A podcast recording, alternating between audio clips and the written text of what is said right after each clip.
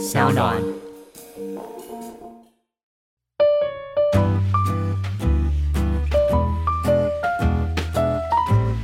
大家也会很害怕，就是菜花。菜花，对它是真的会长出菜花吗？它真的，它长的那个，它会皮在你的皮肤上面长出一个东西，一粒小东西。但是它的仔细看，其实它的表面还真的蛮像是花野菜的。Oh no！是红呃绿色那种还是白色的那一种？呃，跟颜色没关系，是跟那个形状有点有点像。哦、oh、no！那它会长很大颗吗？一般来讲，你如果免疫力是很正常的人，不会到很大颗啦。但是如果你是免疫力比较不好，可能会很大颗。OK，那医生，你有看过超大的菜花吗？大概会多大？欸、我有看过，就是那种整个包皮上面都是菜花。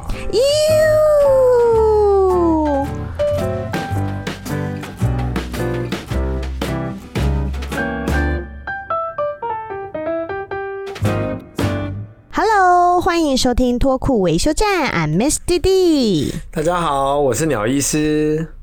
医生，上一集呀、啊，我们已经聊了很多关于性病的正确知识，嗯、不知道大家对于性病有没有减少了恐惧感呢？哦，所以我觉得大家应该讲别人好像都觉得哦还好，但是有时候真的自己遇到的时候就会非常恐惧，哎，超错，对不对？超错。对对，我看每次我看门诊来的那种怀疑自己性病的，每个都脸色很难看。是哦，都脸色铁青，你就大概知道啊，大概知道他今天要来看什么了。对啊，对啊。好，那今天呢，我们要延续上一集的内容，来讨论更多的性病知识。那首先，我们先前情提要一下，顺便帮大家做一个重点的复习，就是性病不可怕，如果你有接受治疗，都是可以被治愈的，或者是可以被控制的。那医生，我们再来提醒大家一下，怎么样的行为会比较容易得性病，要注意呢？就是如果你有就是非固定的性伴侣。就是说，你的性伴侣可能一个以上，那或者是你有曾经有过无套的性行为，那甚至如果你是吸毒的患者的话，那你就是如果有共用针头的状况的话，那都有可能会得到性病哦。对，都爱注意哦啊！那如果得到了，嗯、或者是你怀疑自己有没有得到，其实都不用紧张，对不对？因为就是可以去医院。嗯嗯嗯嗯。而且我们上礼拜也有提到匿名筛检这件事情，医生要不要再跟大家提醒一下？对，就是其实如果你有觉得怀疑自己可能有染病的话，或者你怀疑你有染新冠肺炎，也可以到，你可以上网查，就是筛检匿名筛检，嗯，或者。哎、欸，呃，我们大部分匿名筛检是艾滋病，你可以找艾滋病匿名筛检。那或者是你要说你要验你的新冠肺炎，你就找新冠肺炎筛检，然后就公费筛检都很方便，真的真的很方便。我们之前我在资源筛检站，真的是来超多人来筛检，然后怀疑就是有时候咳咳嗽就怀疑自己是不是染染疫，然后就跑来筛检。对啊，或者是最近如果那个嗯冷气吹太凉，有没有？对，早上起来然后开始觉得喉咙痒痒的哦，我是不是要去快筛？哦，真的，真的人心惶惶，对啊，真的。那不过刚刚我们都讲到了，你如果真的得病了，真的不要紧张，就是赶快去找专业的医生，医生会给你很正确的治疗方式，right？对，没错。那我们上一集讲了非病毒性的性病。那这一集，医生，我们要要来聊的是什么呢？我们讲的是病毒性的啦，大家在最近最夯的就是病毒啊，真的，真的，各种各样的病毒，恐怖。所以性病一样，就是有病毒性的。对对，那我们先从大家听了闻之色变的开始讲好了。对对对，没错没错。从大家对闻之，我们就第一个就在讲什么叫做 HIV，或是大家常常听到叫做艾滋病。嗯哼，那 HIV 就是艾滋的英文吗？还是它是不一样英文是 AIDS，就 AIDS，AIDS 是艾滋，那 HIV 是，其实这两个常常大家常常会混用了，但其实对呀、啊，搞不清楚哎、欸。对，其实我们应该说，呃，HIV 是艾滋病的病毒，也就是 HIV 其实是一个病毒的名字。嗯哼，那艾滋病是一个病，所以说你得到的 HIV，你不一定会得到 AIDS。OK，那差别在哪里哦？就是说，如果你一个人你是得到 HIV，、嗯、可是呢，你身上的免疫细胞这个时候还是很正常。假设说你有因为吃药，或是你可能是刚得到那个病还没有、嗯、病毒还没有发病，嗯，那这个时候你不会有任何的症状，我们就只会说你是 HIV 的感染者，我们不会说你是得到艾滋病。哦，所以它也不会有症状，也不会有任何症状。那当然，你一出现症状，比如说你可能出现一些感染啊，刺激性的感染啊，或者出现卡波西氏肉瘤啊，出现这种感染的时候呢，等一下，Excuse me，你刚刚说那个什么肉瘤？卡波西氏肉瘤就是没关系，就是它是一个呃得艾滋病的病人有时候会有一些皮肤的一些症状啊。哦，对，就其实简单来说，如果你得到 HIV，可是你没有症状，我们就不会说你是 AIDS。哦，了解。AIDS 是 HIV 的症状啊，简单来说是这样子。OK OK，清楚清楚。嗯，对。那讲到症状啊，就是说我们什么时候会发生症状？哈，一般来讲都会说你如你的，我们就我们会计数一个叫做 CD4 的细胞数啦。嗯，那其实 CD4 就是说它其实就是你的一种免疫细胞。OK。那因为艾滋病其实专门就攻击这种免疫细胞。嗯，所以你当你的免疫细胞的数量呢，降到两百以下的时候，嗯，呃，就有可能会出现 AIDS。OK，就是一一直被他攻击，一直被他攻击，一直被他攻击，然后就你就会出现症状，你就会变成从 HIV 得得到 HIV 变成 AIDS。哦，了解。对，那什么时候会发病呢？一般来讲，就是你刚得到 HIV 的时候，你的六个礼拜以内会有一个急性感染期啦。嗯哼，那这时候会有一些些轻微的症状，我们就叫做，比如会有一些，比如发烧啊、喉咙痛啊。疲倦啊，哈，恶心、想吐啊，哈、嗯，或者一些关节，就是一般感冒的症状啊。对，就其实你一你大部分时间你会，你根本不知道你自己有得病。对，对你根本不知道你自己有得病，你完全就是没有感觉。嗯，那你六个礼拜以后呢？呃，就是会，他就会开始这个症状都会自己好，你不用治疗，它都会自己好。嗯，那他但是六个礼拜以后，他就会进入一个潜伏期。那潜伏期大部分就是它大概会短则一年，长则十年，就是会有一个很长的时间，你都没有任何。十年如此的长哎，对，非常的长。那就可能是你二十岁得了，你会到三十岁都在潜伏，对，都会都在潜伏。那这期间里面呢，HIV 的病毒就会不断的破坏你的 CD4 的细胞，就是你的一个免疫细胞了，好，一直不断破坏它，它会一直下降，一直下降，一直下降。但是这个时候还是没有任何症状出现，所以这个人如果没有去看医生，没有去验性病的话，他还是不会知道自己有得。对，他还是不知道自己有得。OK，好恐怖哦！他可怕的地方就在这边，就是你完全没有感觉，就跟我们现在的无症状感染者非常的像。嗯，就是你可能其实有得了，可是你完全不知道你有得，因为你根本没有感觉。那你可能会，但是艾滋病相对比较好防御，是因为它是一个性传染病啊，所以基本上你只要没有共用针头，没有接触到人家的体液血液，那你都有戴套，你都固定性伴侣，基本上你就比较不会得。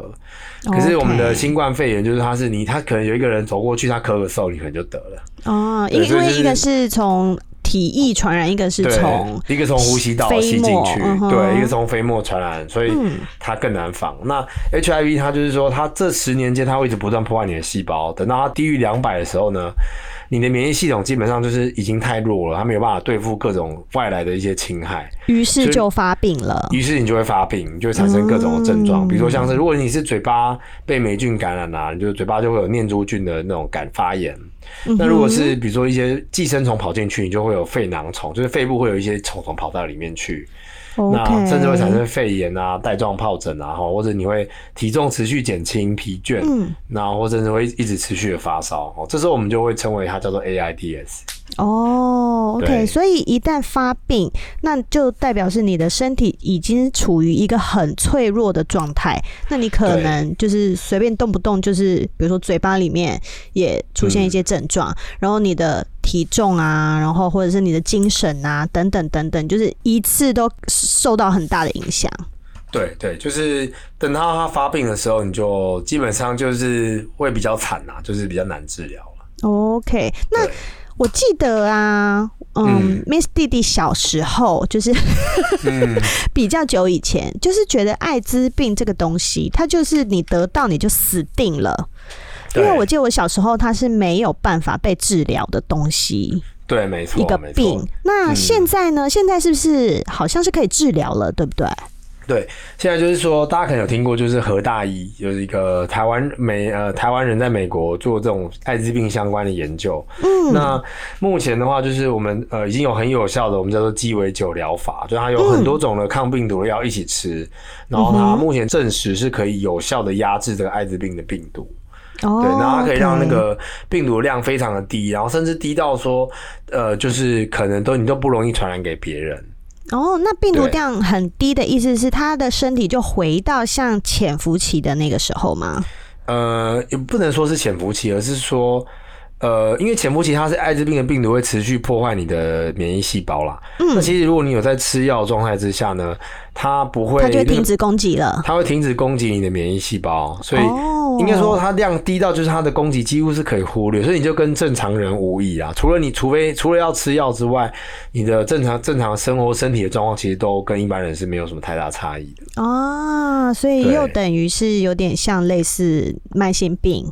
对对，那是高血压、糖尿病，没错，就是很像是慢性病。嗯、对，那我们还有一个观念就叫做 U 等于 U 啦，就是说 U 就是 undetectable，然后 U 另外一个 U 是 untransmittable，就是说如果你完全侦测不到，你的机器完全侦测不到你的病毒的量的话，那你基本上你的传播的风险就是几乎是不会传播。啊，了解，就像我们现在的那个 COVID nineteen 也有那个数值，对不对？数值越大，就代表你越难传给别人。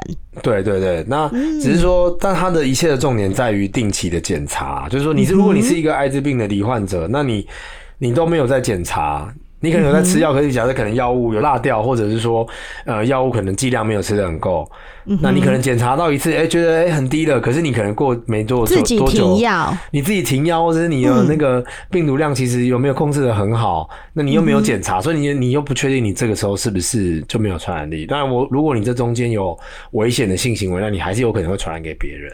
哦，所以真的唔汤呢，要好好听医生的话呢。对，所以其实重点在于定期的检查啦。OK，对对对，真的好。那医生哦，嗯，你知道吗？因为 Miss 弟弟有在玩那个交友，呃、然后我发现呢，对我发现呢，现在交友偶尔哦，偶尔会看到有人他会直接写说他有他有打 Prep，那是什么东西？哦，就是这样的，这是跟就是跟这个 HIV 跟艾滋有关的，对不对？对对，它是跟 HIV 跟艾滋有关的，就是现在就是它的治疗已经不是说哦，我等你得了我再来治疗你，现在已经有一些药物是可以预防艾滋病的传播，就是预防艾滋病的呃，让你比较不会得到艾滋病啊，可以简单这么说哈。那它其实是我们它有两种，一种叫做 PrEP，叫做 Prep，就是你刚刚讲的 Prep，嗯哼，那另外一种叫做 PEP，嗯哼，对，那它们有什么不一样吗？对，差别在哪哈？PrEP 是你事前，就是你性行为之前就先吃来预防得、嗯、得病。OK。PEP 是一种，就是说你已经你已经发生了风险的行为，比如说你已经性行为，或你已经被针扎，或是。呃，已经共用针头了，但是你担心你有点像是事后避孕药啦，哦，就是啊，对我刚才也在想，就有点像是女生平常吃的避孕药跟事后避孕药，对，PrEP 就是很像是很像是事前药，平常吃的避孕药，那 PEP 很像是事后药，就是哦，你已经发生了，但是你害怕你中奖，所以你赶快吃这个药，所以呃，目的是不太一样的，嗯哼，对，那使用的方式也有点不太一样啊，好像 PrEP 的话，它是它主要是吃一些抗。病毒的成分的药，那通常会分成两种做法，一种就是说，呃，你可能每天都吃，嗯哼，就是你你觉得你随时都可能会发生高危险的性行为，你就是每天吃。哦，OK，或者是说你可能不是那么常发生高危险性行为，可是你可能最近好像预期你可能会有，那你可以在你的呃性行为之前的大概两个小时到二十四小时，先服用两颗药，先服用两颗。嗯，就平常吃一颗，然后我现在要赶进度，我就 吃两颗，高剂量这样子。对，然后性行为之后的二十四小时到四十八小时之后再吃一颗这样子。可是之后我一样是吃这个 PrEP，还是我要吃 PEP？呃，PrEP。OK，就是一个 package 三颗这样子。对，一个一个 package 三颗这样子，就是两颗事前，然后两颗就是事后吃这样，一颗事后吃这样子。所以它其实是药丸呐。哦，呃，对，它是药丸，它是丸。我本来的想象，它可能是像预防针，像我们的那个哦，没有没有没有，它是新冠肺炎疫苗这种哦，所以它是药丸。了解。那这个药丸我要在哪边可以买到啊？药房都有吗？药房一一般，因为这个药其实蛮贵，单价蛮高的啦，所以其实一般来讲，你可能要去那个医院的感染科，嗯，才有办法拿到这个药。对。那要需要处方签吗？嗯，还是需要处方，因为它价格比较高。我觉得，因为我我个人比较少开这种药啦，所以嗯，但是我觉得基本上它应该还是要处方签才能买。哦，理解。嗯，但如果今天有一个嗯病人来看门诊，然后直接坐下来就跟你说：“嗯，医生，我要来去打炮大打特打，那你可不可以开这药给我？”其实你也就开给他了吧。其实一般，这需要什么诊断吗？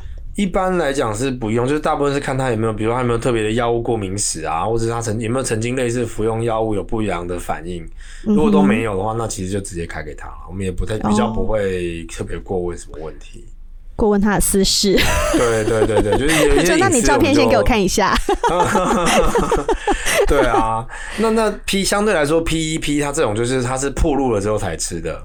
嗯哼，对，那它就是它整个疗程大概是一个月左右啦。那每次都会吃，就吃一颗到八颗不一定，就是看看你吃的药物种类。但是整个疗程大概是二十八天。哦，了解。对，但是这一个 PEP 啊，因为它是事后吃嘛。对，它是事后吃的。那我今天只是怀疑我有被传染。就可以吃了吗？还是说我确定跟我做的这个人他是 HIV 带源者，嗯、我再去吃？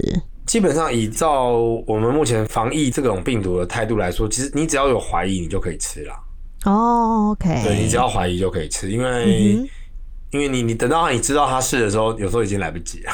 哦，对，因为这个药就是它要在你风险发生的七十二小时之内吃，效果会最好。嗯、所以大家记住哦，黄金七十二小时，OK？对对，那一样要赶快去看医生，对不对？跟医生拿药。医生，这要看医生。嗯、对，那有一些，如果你是因为医护警消或是因为职业的因素有暴露的话，就是政府是有补助你这个药物的。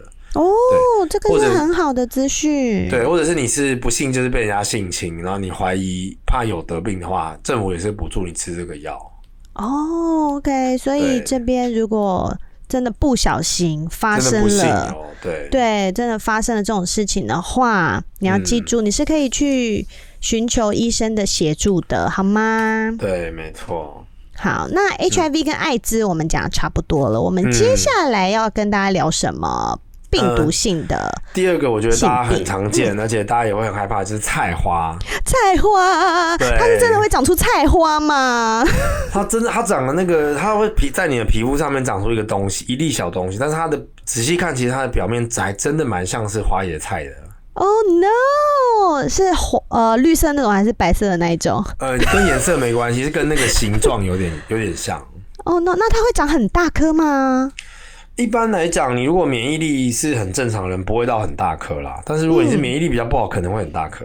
OK，那医生，你有看过超大的菜花吗？大概会多大？我有看过，就是那种整个包皮上面都是菜花，整根都是菜花，我真的不知道该怎么治疗。后来就是把它很小心的割掉，就是把沿着那个长菜花的地方把它包皮割下来，然后才算是顺利的治疗。一举两得，是不是？连包皮一起割了，连一包皮一起割，然后他剩下我们没办法割的这部分，就只好用请用烧的，然后不然就是请他回去擦药的。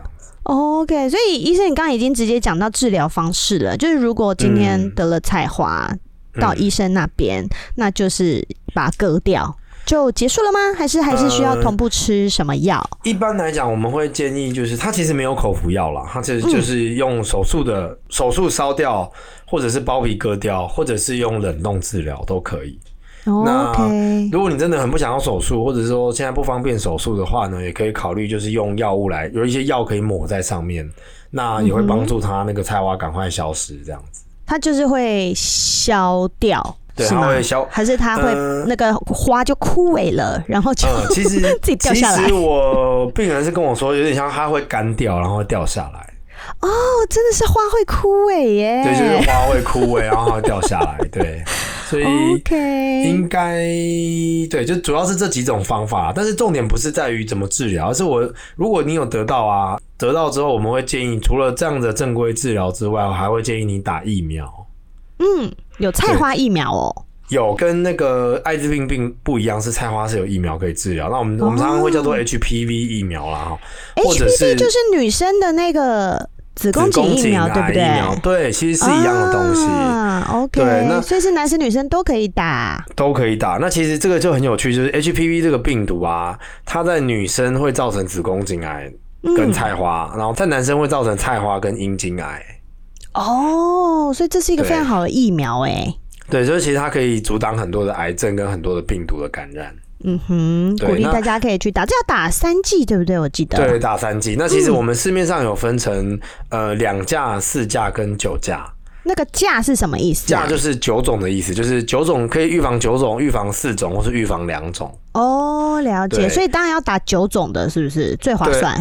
呃，如果是女生的话是没差，两种、四种、九种都可以了哈。嗯。那呃，男生的话，男生不能打两种，因为这两种是专门针对子宫颈癌的，所以你打、哦、你你打两架是没有用的，所以那你只能打四或是九。嗯但是呢，因为台湾其实已经没有四价，就是四价跟九价是同一家厂商，它九价上市之后，它四价就下架了，所以你现在也打不到四价。啊，所以其实男生就是很简单，就是男生打九价，女生你可以考虑两价或九价，但我觉得基本上我还是建议九价比较好，因为。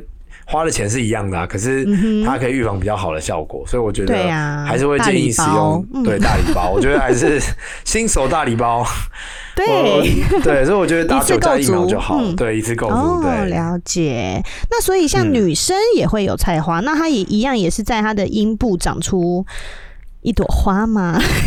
呃，对，大部分女生是在外阴部长出来的。OK，那所以像如果我要判断我自己是不是长了菜花，我其实就看一下我的生殖器上面长出的东西，然后现在去 Google 看一下，是不是就大概可以知道有类似的病会跟菜花长一样吗？嗯，大家常常会误会是一个叫做珍珠丘疹的东西啦，嗯哼，就是它其实是一个你包皮上面的小小的肉芽。Oh. 那这个肉芽目前为止为什么会长？我们人类还，我们就是目前科学还不是很清楚为什么会长。Mm -hmm. 但是有一些人，就是他如果这种肉芽长得比较多，有些人会觉得他是得菜花，就会跑来门诊。但但通常都不是啦。Okay. 对，通通常这样都不是菜花。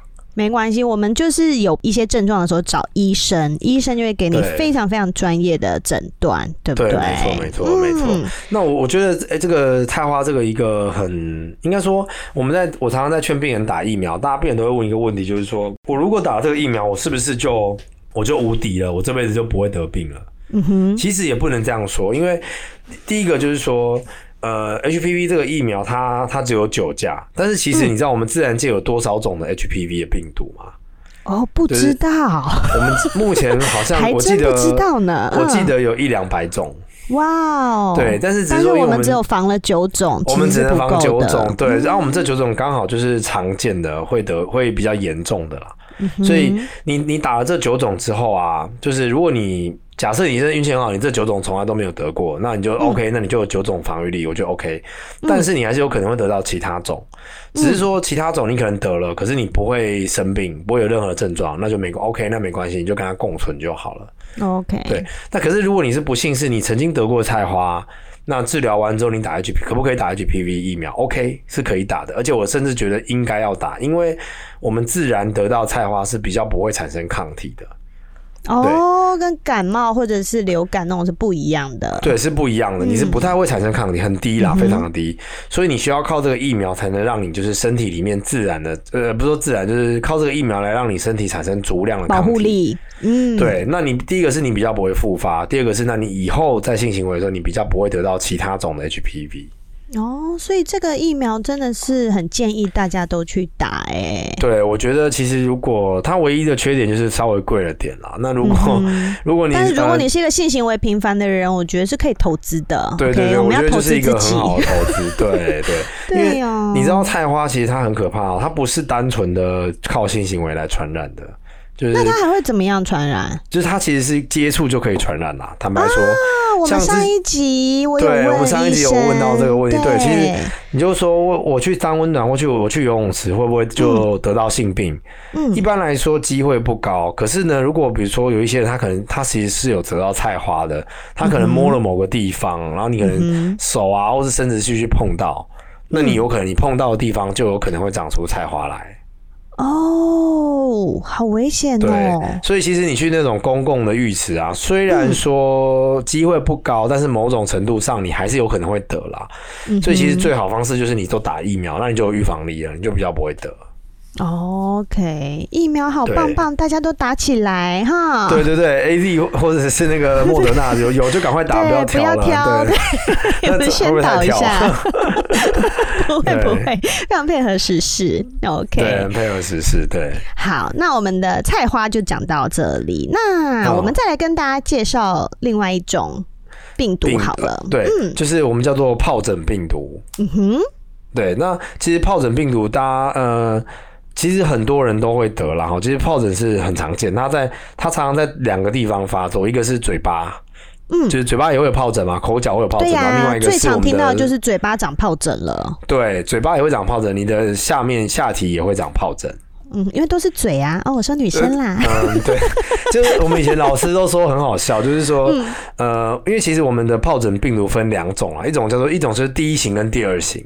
嗯，那通常第一型都会长在嘴巴，第二型都会长在生殖器。OK，、嗯、但是就是因为现在就是大家常常都用嘴巴嘛，所以现在其实一二型都是同时都可能会出现在生殖器。对、啊，你可能嘴巴会长第二型，或是生殖器会长第一型这样。理解。对啊。那像。如果你得到这个疱疹病毒的话，嗯，那基本上就是鸡鸡就会长疱疹，对不对？就是你的鸡鸡会长出一串的水泡。哦，对，它的症状是用水泡状的方式来长的。嗯、那它就是你那个水泡破掉之后，里面可能会有一些病毒会跑出来，所以就是如果这样的话，你就是记得要来赶快来看门诊，然后我们可能会给你一些抗病毒的药物吃，让让你把这个病毒压制下来。OK，对，那吃了药之后就根治吗？对，就问题出在这边，疱疹是很难，几乎是不太会根治的。Oh no！对，所以就是说，你只能你你当你的其实疱疹跟菜花都有点类似了哈，但只是说菜花它会用手术的方式，所以有机会可以根治。可是疱疹病毒它是不会根治的，它就是吃了病毒药之后呢，你身体免疫力会把它压下来，然后它症状就消失了。可是它还是会在在你身上跟你共存，等到你哪一天呢，可能抵抗力又不好的时候，它又会跑出来。那。这样听起来就等于是这个人他只要有得了疱疹，他身上就 always 带着疱疹病毒。那如果他无套跟他的性伴侣就是有性行为的话，他就是会传染给他的性伴侣，对不对？呃，应该说，如果说他现在是没有症状的状况之下，其实他传染力没有这么高啦。哦，对，因为他可能就是因为他是被身体压制住的，所以他比较不会传染。可是如果你是有症状的状况之下，比如说你已经有长水泡，或是已经有破皮了，你再去性行为就有可能会。对，还去无套，你就可能会传染给别人。哎、欸，可是他无套，然后又有水泡，像那个抽插的时候不会破掉吗？呃，有可能，因为有时候他不症状不是这么明显，他可能一几个小水泡，他可能也没有注意到，他就去性行为，哦、对，有可能就会这个过程中就会传染给别人。嗯哼，所以这在性行为之前，你要先把对方的老二看个清楚呢，哈。先拿那个手电筒照一下，看有没有什么特别的问题。真的啊，你就假装说我要帮你吹，然后其实在端详。哦，但是也不要真的用嘴巴含哦，因为它也会长到嘴巴去哦。Oh no！真的，大家要好注意哦。真的，陷阱很多，陷阱很多。好，OK，那我们今天就差不多跟大家介绍病毒性的性病到这里。那最后，我们来再跟大家耳提面命一下，医生，我们要怎么样预防今天讲的这些性病呢？呃，其实最重要就是安全的性行为要戴套，然后尽量固定性伴侣。对对，那如果您呃方便的话，也可以就近到你的家里附近的诊所啊，或者是泌尿科、感染科都可以，然后你可以打 HPV 疫苗。嗯、那我们通常就会打，对，我们刚刚说九价，对，九价打三剂。那通常我们像我们医院费用目前是一剂是六千块啊，但是每每一家诊所的医或是医院的费用都不太一样，我觉得你可以稍微询问一下他的费用要定多少这样子。OK，对，哎、欸，医生，请问一下，嗯、你刚刚说一剂是六千，那它是一剂就是总共打打三次，所以总共是一万八。哦，了解，好好好，大家记得价钱是这样算。嗯，对对对，那那另外就是，如果你担心你有跟高风险、高艾滋病病风险的人性行为的话，就是记得要，呃，如果你是已经知道有可能会发生，就可以吃 PREP。那如果真的是不幸遇到这种，就是后来才觉得是高风险，或者是可能是一些比较非自愿性的一些状况的话，那就赶快就去要去吃 PEP 啦，来预防你得到艾滋病。OK，好，那医生，我最后有想到一个问题呀、啊。那因为我本身是个妈妈，那像性病这种东西，它是会经由怀孕的妈妈传染给她的小孩的吗？呃，有可能哦，像是、嗯、呃艾滋病跟那个梅毒，梅毒对，都会垂直传染给胎儿。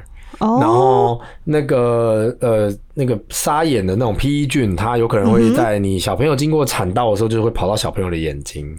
哦，就变成沙眼这样子，对，对，就变成沙眼这样子。OK，所以妈妈们也是，那这样子等于是在怀孕的时候，我也是可以去做一些这种检查，嗯、对不对？那如果对对对发现自己有的话，就可以先及早治疗，你就不会，对对，就是提早治疗，不要不会就不会对，OK OK，好、嗯、好，那希望大家听完这一集知识性非常浓厚的。